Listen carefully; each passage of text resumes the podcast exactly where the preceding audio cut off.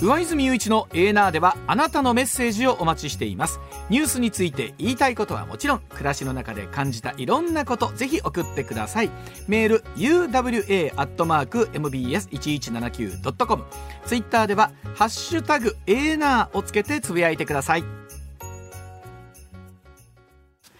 時刻6時まもなく24分になりますここからは石田英二さんでございます、おはようございますおはようございよろましす。くお願いいたしよろくおま願すいいたします。まずはこちらからです。さあ永山絢斗被告に有罪判決そして大きく変わる執行猶予の制度という話ですえ東京は目黒区の自宅で乾燥大麻およそ 1.6g 余りを所持していた罪に問われている俳優の永山絢斗被告に対しまして東京地裁は懲役6ヶ月執行猶予3年の有罪判決を言い渡しましたで今日1つ目のこのニュースなんですがこれ判決ベースに去年の刑法の改正で執行猶予の制度が大きく変わったということでこの辺りを石田さんに今日解説してもらおうと、まずその永山被告の判決についてちょっと言うときますと、えーまあ初犯です。で、初犯で、そもそも検察側からの求刑が、あろ懲役6ヶ月、はいで初犯大麻の初犯で、えー懲役6ヶ月となると求刑がね、はいえー間違いなく執行猶予がつくというのは予想できたんです、で僕ちょっとこれあの 変な言い方かもしれませんけど、これ永山被告は相当実はまあ反省してるなと思ったんですよ。でで辞めるなんていうかな、もう辞めたい辞めなあかんという気がすごく強く出てたんで、さというのはね、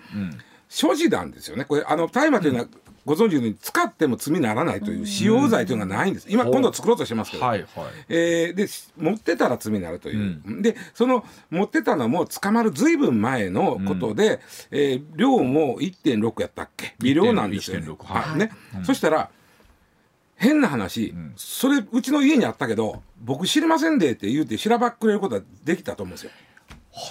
もう全然できますよ。 1点ちょっと待って1.6なんて考えたらどんなもんだったりするんですかね。例えばタバコほぐしてうん、は手に乗せたらさそんなもんちゃいますかあ、はあはいやまあ、まあ例えばね、まあ、それが両方というけど、それ誰のんか知りませんよと、言うてしらばっくれられたら僕検察は起訴できへんだと思うんです、あ、そうそんなごごそんなん言い出したらみんなそうなるんちゃいますいやあのねその場を抑えられてないからあそういう持っことてかるところを抑えられてなくてい家から見つかったから僕僕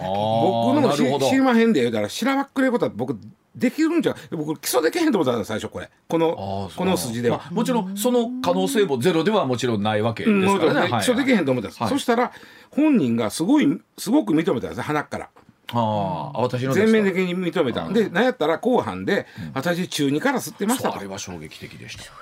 たね。で、中二から吸ってるし、まあ常習性もあると。ある意味ね。自分であの、うんまあ、うん常識的に使ってま、常習的に使ってましたと、そこまで言うたんですよね。これ逆に言うと、もうきっぱりやめたんやろうなと思ったんですよ。あーあ変に自分の罪を逃れようとしたじゃなくて、うんこれ例やえめらばれへん月にの逃れてまうとやっぱりやめられへんと思ったんでしょうねだから走行もあの非常に裁判所は組むんで、はいああ、えーなるほど実はね常習性があるとこれあのえっと判決はあー懲役6ヶ月執行猶予3年でしょ、でこれね実はね執行猶予4年でもええぐらい実は常習性があるんですつまり執行猶予の期間って長ければ長いほど罪としては重くなるんで、なるほど罰としてはね、はいはいであの4年ぐらいあってもいいかなと思っとったんですけども3年にしてきたっていうことは、えっと、本人のそのなんていうの辞めたいという気持ちは結構組んでるようなうーん意思なをるほどはい組んでる気がしたんですね。まあそういう、えー判決でした、これに関してはね。うんはいはいでさ、執行猶予という、うよく聞きます。そうですそうです例えば皆さんのお身内が、まあ、たま、まあね、あの、あってあかんことなんかもしれないけど、身内が何かこう、罪を犯してしまった。で、警察に捕まった。で、検察に、えーまあ、起訴された。最初に、まず捕まった時にみんな考えることは、どないかして不起訴に持ち込もうと思う。ああ例えば、えー、そないにその、お大きな犯罪がなかったら、例えば示談しようかとうーんなるほどね、でそれがあかんかったら、まあ後からの時代でもいいからなんとか執行猶予をつけようという考えるのが、まあ、人情じゃないですか。ねはいでそれで、えー例えばネットなんかで弁護士事務所を調べたらいっぱい出てくるのが、うちは頑張って執行猶予頑張りますっていうのがいっぱい出てくるあの。あ、そういうとにもかうなんくで執す行猶予のためにそうです執行猶予つけるというのは弁護士さんの腕の見せ所なんですよね。なんやったらもっともその前に不起訴に持ち込むというのはう腕の見せ所なんですけど、まあ、起訴されたら今度は執行猶予つけるっていうところに、まあみんなあ重きを置くわけですね。で執行猶予とは何ぞやというまあ基本中の基本なんですけど、えっと3年以下の懲役に対してつけ、えー裁判所がつけることができます。三年以下に。以下、はいつまりし懲役4年には執行猶予つかないということです。はいはいはい。 3年以下であればつくんですね、えー、執行つくことがある、で執行猶予期間というのは1年から5年です、だからし懲役3年執行猶予6年というのはないわけ、はいうんうんうん。ねうんなるほどもっと言うと懲役4年執行猶予1年っていうのも4年という部分でないわけ、ああ、なるほど。さはいこっちが3年まではいで執行猶予は1から5の間年刻みで大抵ね、これ石田さん細かいけど、三年一ヶ月とかっていう。あね聞いたことないねあ。まあ三年かよ次は四年ですか。そうです年ごとですね、ああ、まあ、なるほどだからまあやれんのが意味がないでしょあんまりそれそうなんですよね。うんはいはい。それはあんま意味ないでしょ、うんうんでこれ何かというと、まあ、ご存知の執行猶予っていうのはその間一言で言うとおとなしく、まあ、じゃあ社会生活もしてくださいと、もうこのままあなた、どうぞ社会生活していただいて結構ですと、ただしその間つ執行猶予期間中に、なんかまた捕まること、起訴されるようなことえーまあ、もっと言うとその、まあ、判決で罪になるようなことをしたら、執行猶予を取り消しますよとそでその時点で習慣がです収監されるわけ。つまりし懲役3年執行猶予を例えば5年これが一番重たいんですけど、5年っていう5年以内に何か、えー罪をまた犯してしまったら、この懲役3年になりまこっちも復活してきて、で後からやった方の罪と合わせて入ってもらいましてっていうそうになるんですよねああ、そういうことか。なんですよ。ではごごものすごく大きいよね。はいはいそのでこの執行猶予というのはそういう制度なんですけど実は、えーあそうそうそう例えば無事にその執行猶予期間を過ごしたら、んこれで面白い考え方としては、そのそもそもの判決がなかったことになるあ。はあ、やっぱそうなるんですか。言い渡しがなかったということなんだ変な言い方だと綺麗にいや前科はつきますよ前科はつく前科はつきますよあのー刑罰を課せられたという執行猶予がたとえついてても刑罰を課せられたという事実は残るわけやから、はいはいはい前科は作ります、はいはいで前科者履歴に残りますああなるほどただ前科履歴っていうのは検察が非常に厳格にあのなんていうかなあの外へ漏れへんようはいはにいやってるんで、ん普通は普通はっていうかまず絶対に第三者が知ることはないんですよ、前科はねはいただほら最近ほら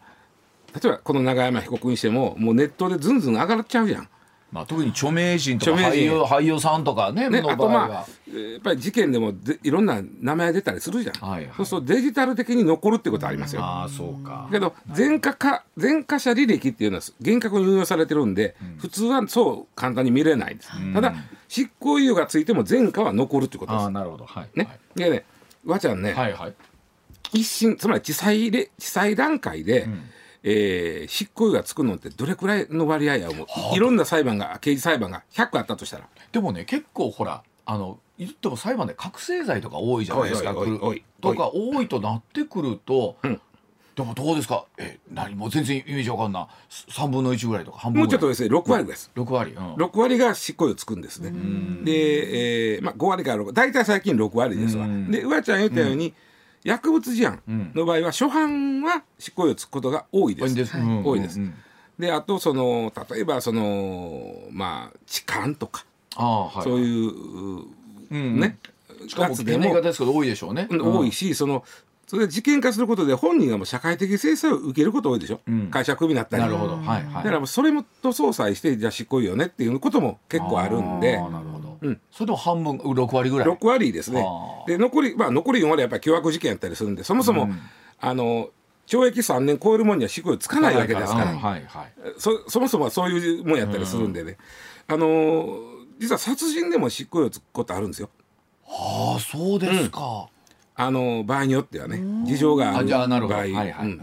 まあそんな困難なんですが、はい実は執行猶予の制度っていうのががらりと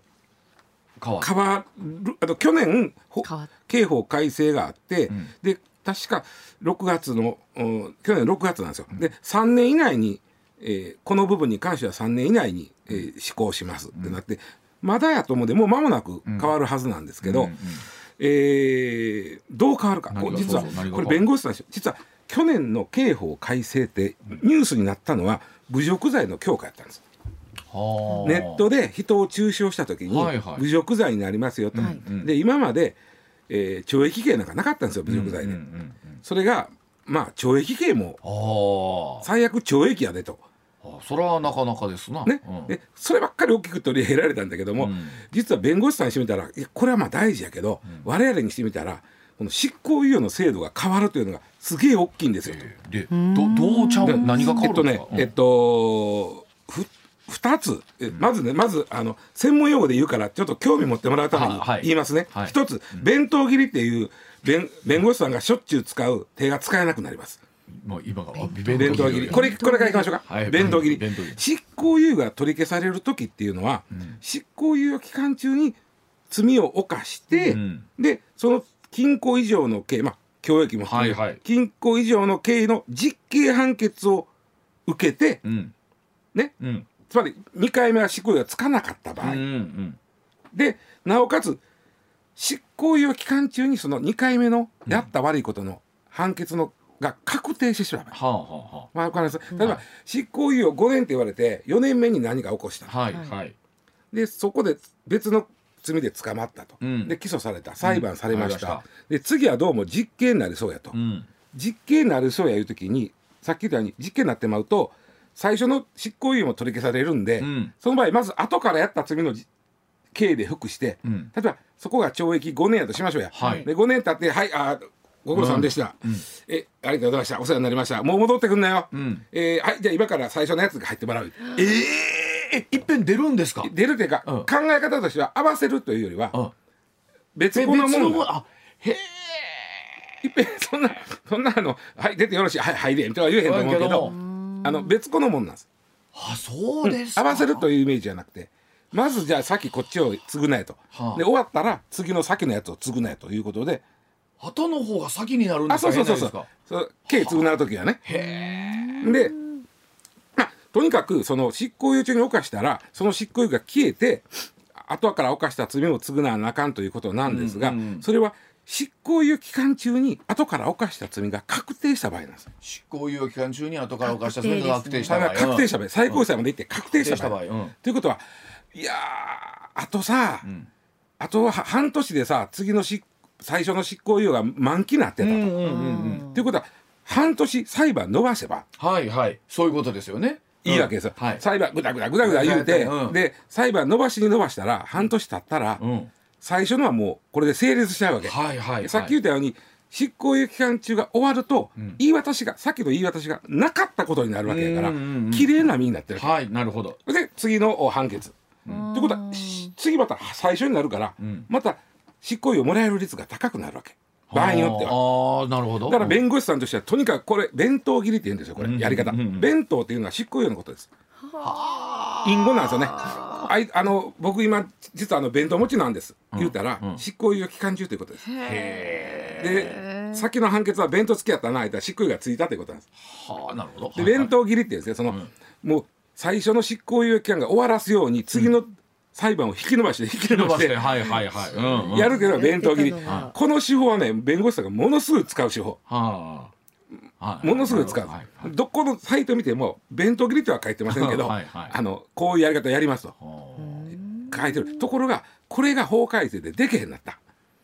どういうことどういうことかというと、お執行猶予期間中に罪を犯します、うんならその裁判が始まりますうん分かりやすく言うとその時点で前の執行猶予の時計の針が止まるんですはあだから裁判を起こすって決まった時点はでうん時計が針が止まる針が止まる、だからもう結局なんぼ伸ばしてももう一緒ね一緒なんですよね一緒なんうんうん一緒、これがまず弁当切りができへんこれがめちゃくちゃ大きいんですこれそんまあなでもこれなんだろうでなで考えたらねあのまあ、はい起訴されたり裁判になるということは、まあ、ざっくり言い方をすると悪いことをしたという考え方というまあふまうあにね見ていいんでしょうかね。まあねまあまあ、うんその相当悪いというかまあままああ微罪が多かったりするんだけどなまあ悪いことは悪いんだけどなあーだから例えば当犯とか、人のもん盗んあだーとかなんかは、やっぱり癖があるまあでしょ、まあそうででもそうなってもやっぱ被害者もいらっしゃるわけじゃないそうそうそうですかそうそうそうだからその方からすると、えっと、そそちらサイドに立つとね、うんお前何逃げ切っとんねんとそうそうそだうそうから執行猶予がつくことすら、うん被害者の方からするとそうそうそうそうねそうそうそうあれな場合もあるじゃないでまたやっといてえまたやっといてね、でさ次です、はいさっき弁当切れは分かってもらいましたね、はいはいはい次ダブル執行猶予の要件緩和っていうのがあって これがまたねダブル執行あ猶の予ねえっと弁護士さん的に言うと弁当切りができへんなったっていうのはちょっと飴とムチで言うとムチなんですよ、うんうんうん、うん、でダブル執行猶予の要件緩和というのは飴とムチで言うと飴なんです、ほねう、これ何かというと、執行猶予中にうん犯した、うんさっき言ったように執行猶予中に犯罪を犯したら執行猶予取り消されてはい次は実刑になるし、はい最初の分も合わさるというイメージだったでしょ、うんですよね、うん、ところがもう一回執行猶予がつくってことがあるんですよほうダブル執行猶予ほう可能性として執行猶予つけられるっていうことがそうですそうですことですねこういう条件があるんですねここは緩くなった、でダブル執行猶予っていうのはねあの執行猶予中に犯した罪でうんここ難しい1年以下の懲役もしくは禁錮うんが確定した場合、うんうん逆に言うと1年以下の罪やった場合うんうんはもう一遍しそれに対しても執行猶予をつけていいですよというルールがあるんです。へえ。わかる？いやなんかでも執行猶予っていうのは、その間に何かした場合はそうもそううそうそう飽きまへんでって本来の話ですよね。そうそうそうそうそうなんですけどただそこはだからそうおおっしゃる通りなんですけど、あのまあ事情が事情があの時はしょうがないなという感じなんですよ。というのはうん執行猶予中におもっぺん罪を犯したうん場合で、ダブル執行猶予がつく確率って5%なんですよ。なやっぱりそれはいわゆる微罪みたいな微ビザいいやしうん例えばその、まず絶対大事なことは、えっ、と次男が住んでること大事やな。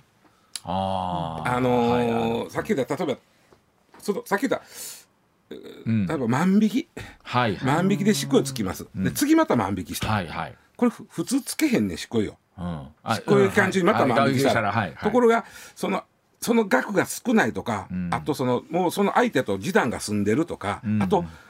いいわゆるあの盗癖クレプトマニアはいありますよねありますね盗癖癖、はいはいはい病気だとこの人は、うんうんでそれを治療中やったとか、ああねわかるでしょまあまあでまあ そうういうあの非常にこう情状的に組むべきものがある場合は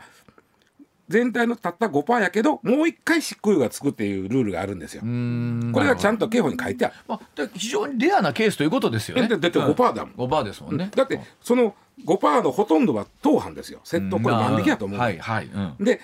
このさっき言ったように2回目の執行猶予をつく時の、んお条件が懲役2回目の犯した罪が懲役1年以下の場合んうんやったでしょ、うんこれが2になったんですよああなるほどつまりもうちょっとだけ緩くなった、で何か言うと実は薬物の場合はほとんど2回目は2年以上つくんですようんうんで薬物の場合、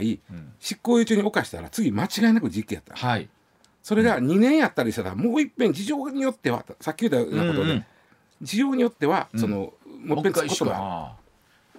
ということは今回のそのはい永山被告の場合といかやっていうこう彼の場合は、うんえっと、しんどいと思いますあのこの治すために非常にこう病院に通って、ガーッとやってるイメージでもないんです、この上場は難しいかもしれない、うんただ2年以下やったらつく可能性もなきにしもあらずあとね、もう一つ、絶対2回目の執行猶予がつかないケースとして、1回目の執行猶予期間中にん保護観察処分やった人保護観察処分っていうのは、うんはい保護観察官のとこに行って、はい私毎日こんなことやってますと。あこうやって、えー真面目に暮らしておりますということを定期的に報告に行って、うんよし、お前真面目にやってんなと、頑張れよ、はいっていうのが保護観察、はいはいこの期間中にもっぺん罪を犯してしまったら、んお前、保護観察中に何やっとんねんいうことで、絶対うにん実刑やったんです、2回目は。はあはいはいはいところが裁判官としてみたら、この人、保護観察つけた方がええと思うと、自分一人ではよう立ちな直るれんとほ思どう。はいはだいけど、保護観察つけてまうと、うん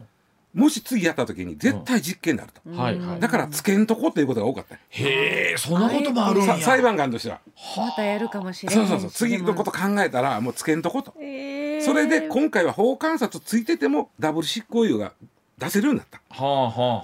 あはそうだから非常にねあのまあ一言で言うと、うんおダブル執行猶予の要件緩和とか弁当切りはできへんでとかいうのは、うんなんかね実勢に合わせてるんですよね。うーん実にまあでもそうやって思うとあの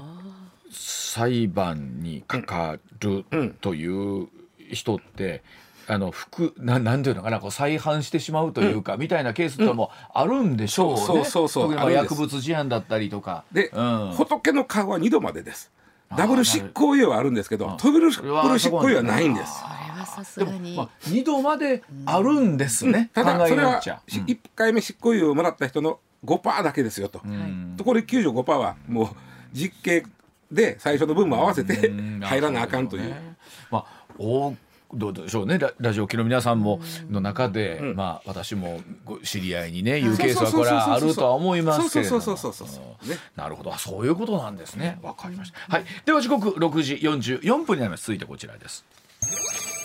東京のお話なんですが区内すべての中学3年生をシンガポールへということに賛否の声が広がっているようでございますえー9月1日東京都は港区なんですが2024年度に区立中学校3年生の全生徒およそ760人の修学旅行先シンガポールにすることを発表いたしましたで港区によりますとそれぞれの家庭の費用負担これまで京都や奈良への修学旅行でかかっていたおよそ7万円以内に収めましてそれを超える部分を区が負担するということで生徒1人当たりの区の負担分がおよそ50万円だそうでございますで自治体間のこの修学旅行の格差が心配されるという中でこの取り組みいろんなお声が石田さんあるようでございます、あのー僕は別にいいと思うのよほう。あのまあ、ただ、おぼたんが50万、まあ、60万ぐらいとか区が負担するんで、単純計算するとな。で、生徒側は出す分話したら67万ぐらいでしょ。うん高ないそうですね旅行者取りすぎちゃうとまあか、まあそうちですねょっと思ってもらったんやけど、うんうんうんうんまあシンガポール行くのに、うんうんまあまあええわ、うんで港区とは、えーまあ、我があー系列局である TBS がある、はいそうですねところ港区赤坂赤はい坂あります港区のイメージ皆さはいんどんなもんでしょうやっぱり、あのイメージ、はい、ビビル街で、うんそんな学校があるイメージないですあと、そうねせあのお金持ちの人がめっちゃ住はいんでる、間違いないですね、はえー東はお台場、いうんね西は青山、うんうんなんか北は赤坂、なんかうんねはえー南は高輪なんか聞いただけで高級 そうなもうなんかもうムード歌謡の世界ですよ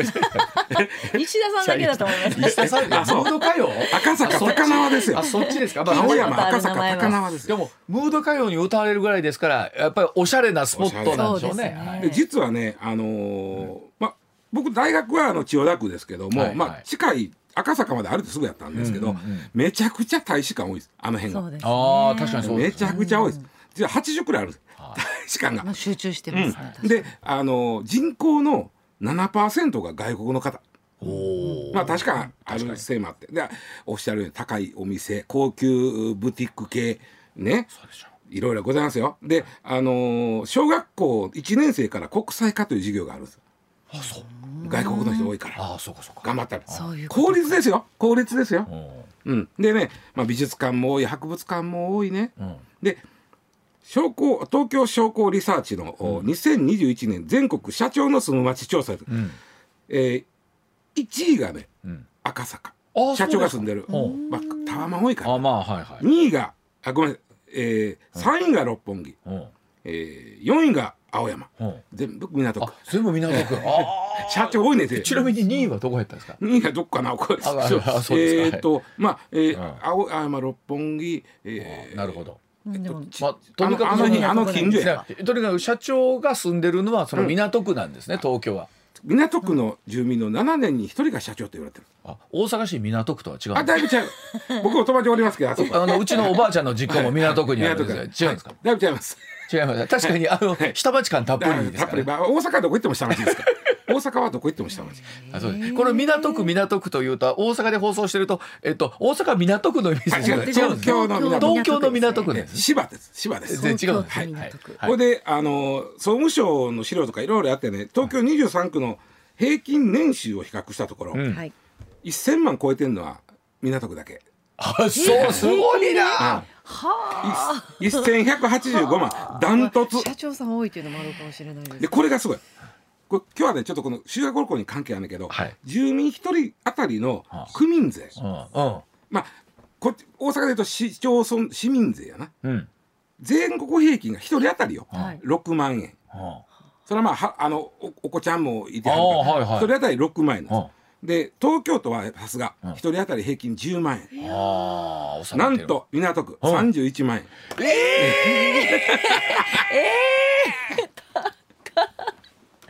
2位は2位千代田区27万円3位渋谷区21万円なんでこの31万円というのはダントツの1位ですやっぱみんなとかそうさ TBS TBS もあそこに土地持ってますそかれはもうもうそれもうら安泰やでら安泰でそれはまあもっともっと番組作れちゃいますそよやほんまねちゃんや金あんとおいといてやねでもそんなもう不欲動しい産なだえまあそんなにもうだだ言いたいのは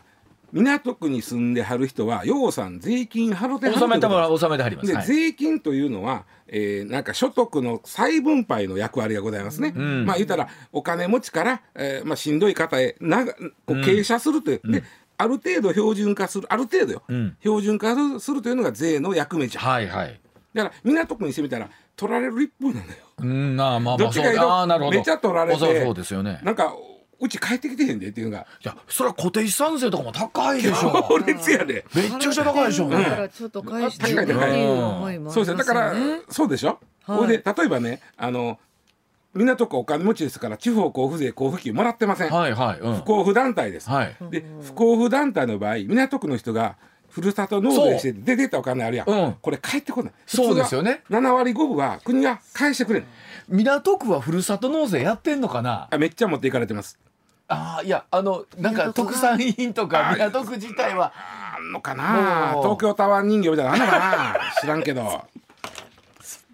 そんなベタな、け ど。はいだからふるさと納税でね61億円毎年出て60億円ぐらい出んねんけど、はあのそれ普通やったらな7割5分は国が補填してくれんねんけど、はあ港区あんたとこ金持ちやるんでへえ補填してもらえてないんですはあそうででそういうとこなんで、はあまあねおはあ子供に税金税金やなんかそはいの区のお修学旅金行使うても誰かも文句言ったらあかんねん。ほうでやっぱりそれでももんもん文句というかどうやいう声はやっぱりあるのまあ、はそれはあるでますあかそれ贅は沢なんちゃうかとうんあるけど区民にしてみたらえもう税金めっちゃ取られてるからちょっとは子供に還元それ子ぐらい供いないとそこうっそうちそうそうのあの還元もないなとは思ってるでしょうけど。それぐらいあの方が仮に港区の方がね、うん一般的にですよ、ふるさと納税するとなるとそれで 5, 5年収終わりやということは、うんうんかなり、あの返礼品はめちゃくちゃ狂うでしょうね、あのーあの目いっぱい額までやったら。いや俺ねして金持ちのふるさと納税ってうん別個にありますからねふるさ返礼品あそうああの僕も金持ち知ってませんけど、うんうんその人は直接あ業者が来て、えーここに1,000万してくれたらこんなん返しますっ ていうその人だけの返礼品をそう、そういうのはありそうですよそうなんね。やってすくるんごでいねななるほどじゃあお知らせ挟んでまたもう少し、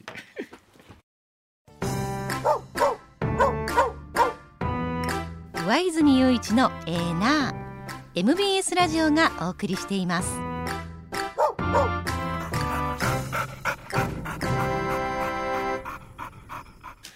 いやあのお話途中になりましたが、東京都港区はえげつないなという話を してたんですがまあお金持ち多いね住民税の額が。住民でもそれだけあるからこそその中学生の皆さんはいそうをそうそうそううん負担してでもということなんですそもそもが、まあ、タワマンができたとはいえ中学生の数が760人いやさあのこれもびっく三年り生うん少ないですよねそう、3年生よ来年3月うん行く子ね、ううんん760人でしょ、うんうんだからその一人50万ぐらい負担しても、うんうんそうっていうことなんですよ全ね然いける、まあそうですね普段から外国の教育力入れてるわけやし、んまあただどこやったうわちゃんえ僕中学校の時はえーっとき北九州です北九州北九州何何え何した何食べたんき北九州は福あのとかあってで高校がね南九州やったんですよああ、九州ばっかり。はい、で小学校の時は普通にお伊勢さんですあそうやあれはみんなそうやな、はいこっちやなあだからそれで言うとただあのう同じ中学生の時でも体験がちゃいますねあああのそうあそうシンやガあのシンガポールに行ける組とあ全然違います、ね京。京都奈良に行く組とははもうまあやっぱりね関西はすごい修学旅行中学校の場合はもう人気なんですよ、京都奈あ良あ大りますよ阪ねあの、京都奈良で歴史を学んで大阪で USJ に答えるという、このあ答え中学生ねできるんですからそれで言うとあれちゃいますか海外の修学旅行っていうのもちょこちょこはあったりするんでしょうけどもね、あの高校で海外行くってことあると思うんですよありますよね。うん中学校はあんまりなないいかだってさ中学校ってパスポートまあまあはそう初でめすよてね取る子多いんじゃんまずそうでしょうねですね。うんいや港区がやったら分かりまへんでもうちっちゃいとかハワイの一つもハワイの一そうやなつ中もまあ学校のそのぐらいに行けると英語を習ってる意味がやっとわかるあかあもしそれうやない。なそうやそうや なだだからね、はい我々でもせんか、はいあの外国行ったら韓国帰ってきた時「よし俺ちょっと英語勉強しよう」とそ思うういようの一緒かもしれませんねね。はい、うんではお話変わりまして次の話題でございます。流しそうめんで93人の方が食中毒になりましたその原因は何だったんでしょうか、えー夏休みの人気観光スポットにもなっていました石川県は津幡町の、えー大滝観光流しそうめんで8月の中旬に93人が被害を訴える集団食中毒が発生いたしました原因は湧き水に潜んでいた細菌カンピロバクターだそうなんですがなぜ湧き水に細菌が入っていたのかを追跡するとある可能性が浮かび上がってきたそうでございます石田さん。まずこのカンピロバクターっていうのは、で聞いたことあるでしょ、うんもうものすごくああの有名な食中毒を起こす細菌でうんうんうん自然には普段おらんのですよ大体あの動物の腸の中におる。ああそうなんですね。であの、まあ、牛と牛とか、まあまあ、家畜に多いですよあと、鳥によう入っおるああそうだなかんらですね。鶏肉をようああ熱通せへそうんでだすらね。鶏肉言いそうまですすね。食中毒言いなますやんやる、うん、あそれこれでかそれこれですカンピロバクターであの、まあ、もちろんその下すんだけど、うんうんあのカンピロバクターの特徴として熱めっちゃ出るといううー、んで、まあ、それがね今回その入っとったと水に、でそれが湧き水に入ってた理由がどうもそのまあうーんイノシシとかがおるあたりからこう山から水を引っ張ってきてるんだけども、その管がちょっと破損しててそこから入りよったんかもしれない。ああのいや牛牛の糞あじゃあイノシシの糞とかから土壌にお入り込んだカンピロバクターが、その管のちょっとしたとこから入ったかもしれんというーでもこんなところっていうかこういう観光地でやってらっしゃったら検査とかそんなんも、そうなんですけど、はいうんこれが気の毒なんですけどこのまあ気の毒というかその、えっとそのものすごく今年あの雨降ったじゃないですかでこれ場所はあの石川県なんて、あの辺めっちゃ降ったでしょ。ああ降りましたはいめっちゃ降った降りでまししょたはいそうでそのす。時に、あの装置がねその湧き水を消毒する装置が被災して、例年はその営業開始前に行ってた検査を、今年は営業の後に行った、はあはあはあは営業始まってからやったと、あはいはいはいでそのそのタイムラグで食中毒が起こってるあらで実は、あの法律食品衛生法上は水質検査はん1年に,、一年に1回やりなさいとなってて、うんい営業前にやりなさいとはなってない特にそうかあそうなんですか、うんだからまああのー本当は営業前ややらなあかんかったんやけやらなどまあまあ、やあと後に営業しばらくしてからやったからその間のあらあの被害が出てるということですね。あらまあまあ、うんまあまあうん法律違反やないけどまあ、んまあねうんなるほどちなみにあのー今日言いたいのは、流しそうめんとそうめん流しの違いなんですよ。いや一緒で一緒なんじゃない一緒じゃないんです。違いますよ。えちょっと待って待って待って流しそうめんとそうめんなんか流しそうめんはうんとそうめん流し はそ一緒でしょ何何が違います歴然と違う んです。ええまずあの今回のこのまああの食中毒を起こしちゃったのはう流しそうめんです。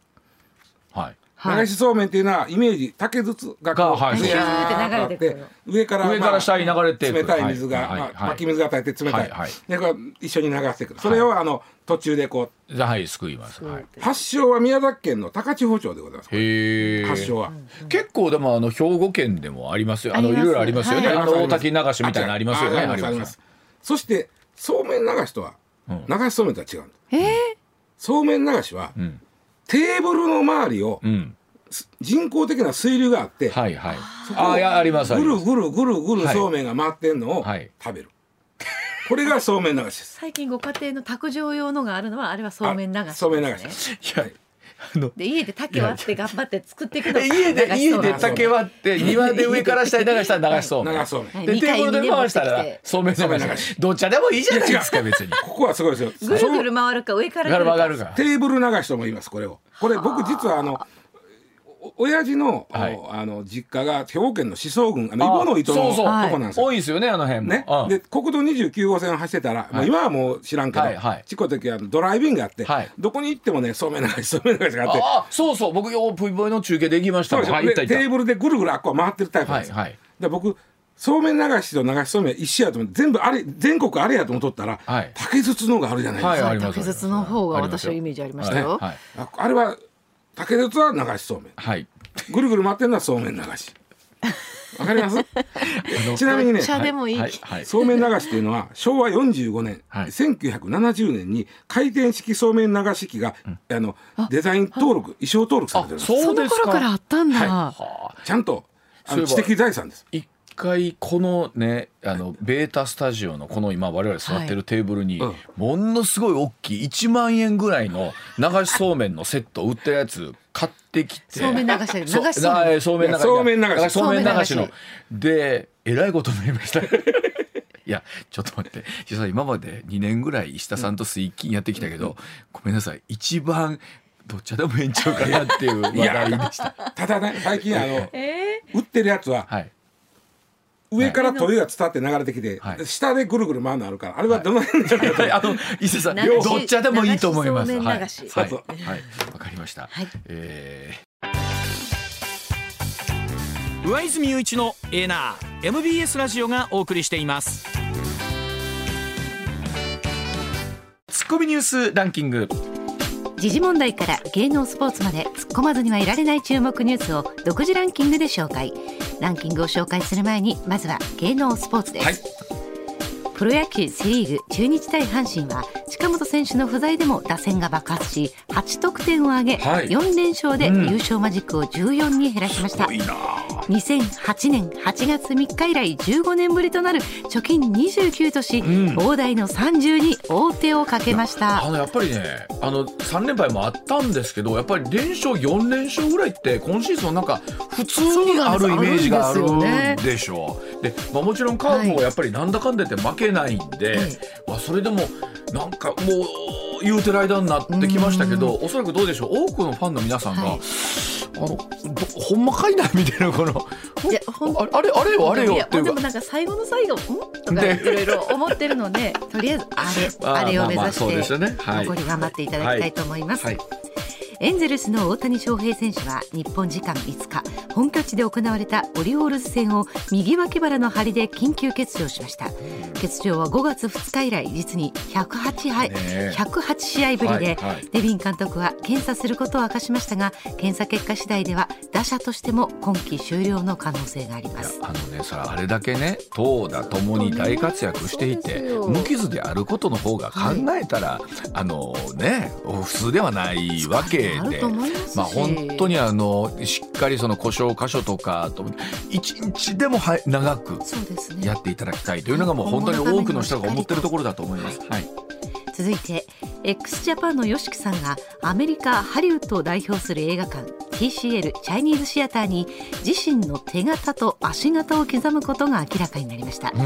1927年の開場以来日本人では初の快挙で、はいアジア人アーティストとしても初めてとなりまいやす本当に世界中の多くのスターがこの手形足形残してる中でもう意外だったのはその日本人でそうかいらっしゃらなかったのかっていうことも本当不思議でしたしすごいことですよね。はい、はい、それではニュースランキングまずは第5位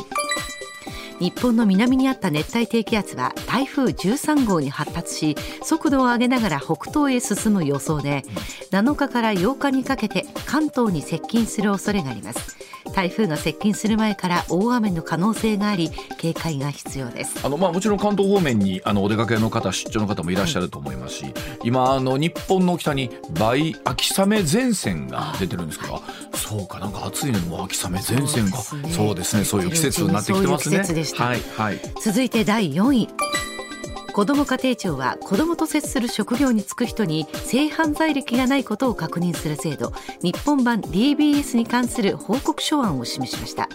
学校や保育所などに確認を義務付け学習塾学習塾などには自主的に確認した場合に認定する制度を設けます確認の対象は性犯罪の前科のみとしましたまあもちろんこれいろんな意見もあるところだと思うんですけどもやっぱり子供を安心して学校に通わせたいと親の気持ちとは同じだと思いますしもちろん職業選択の自由とかいろんなところのもちろん問題あると思うんですけどやっぱ多くの方が安心して子供を通わせたいって思いはあるんだろうなと僕これにすると思いますよね。と思はいいます、うん続いて第3位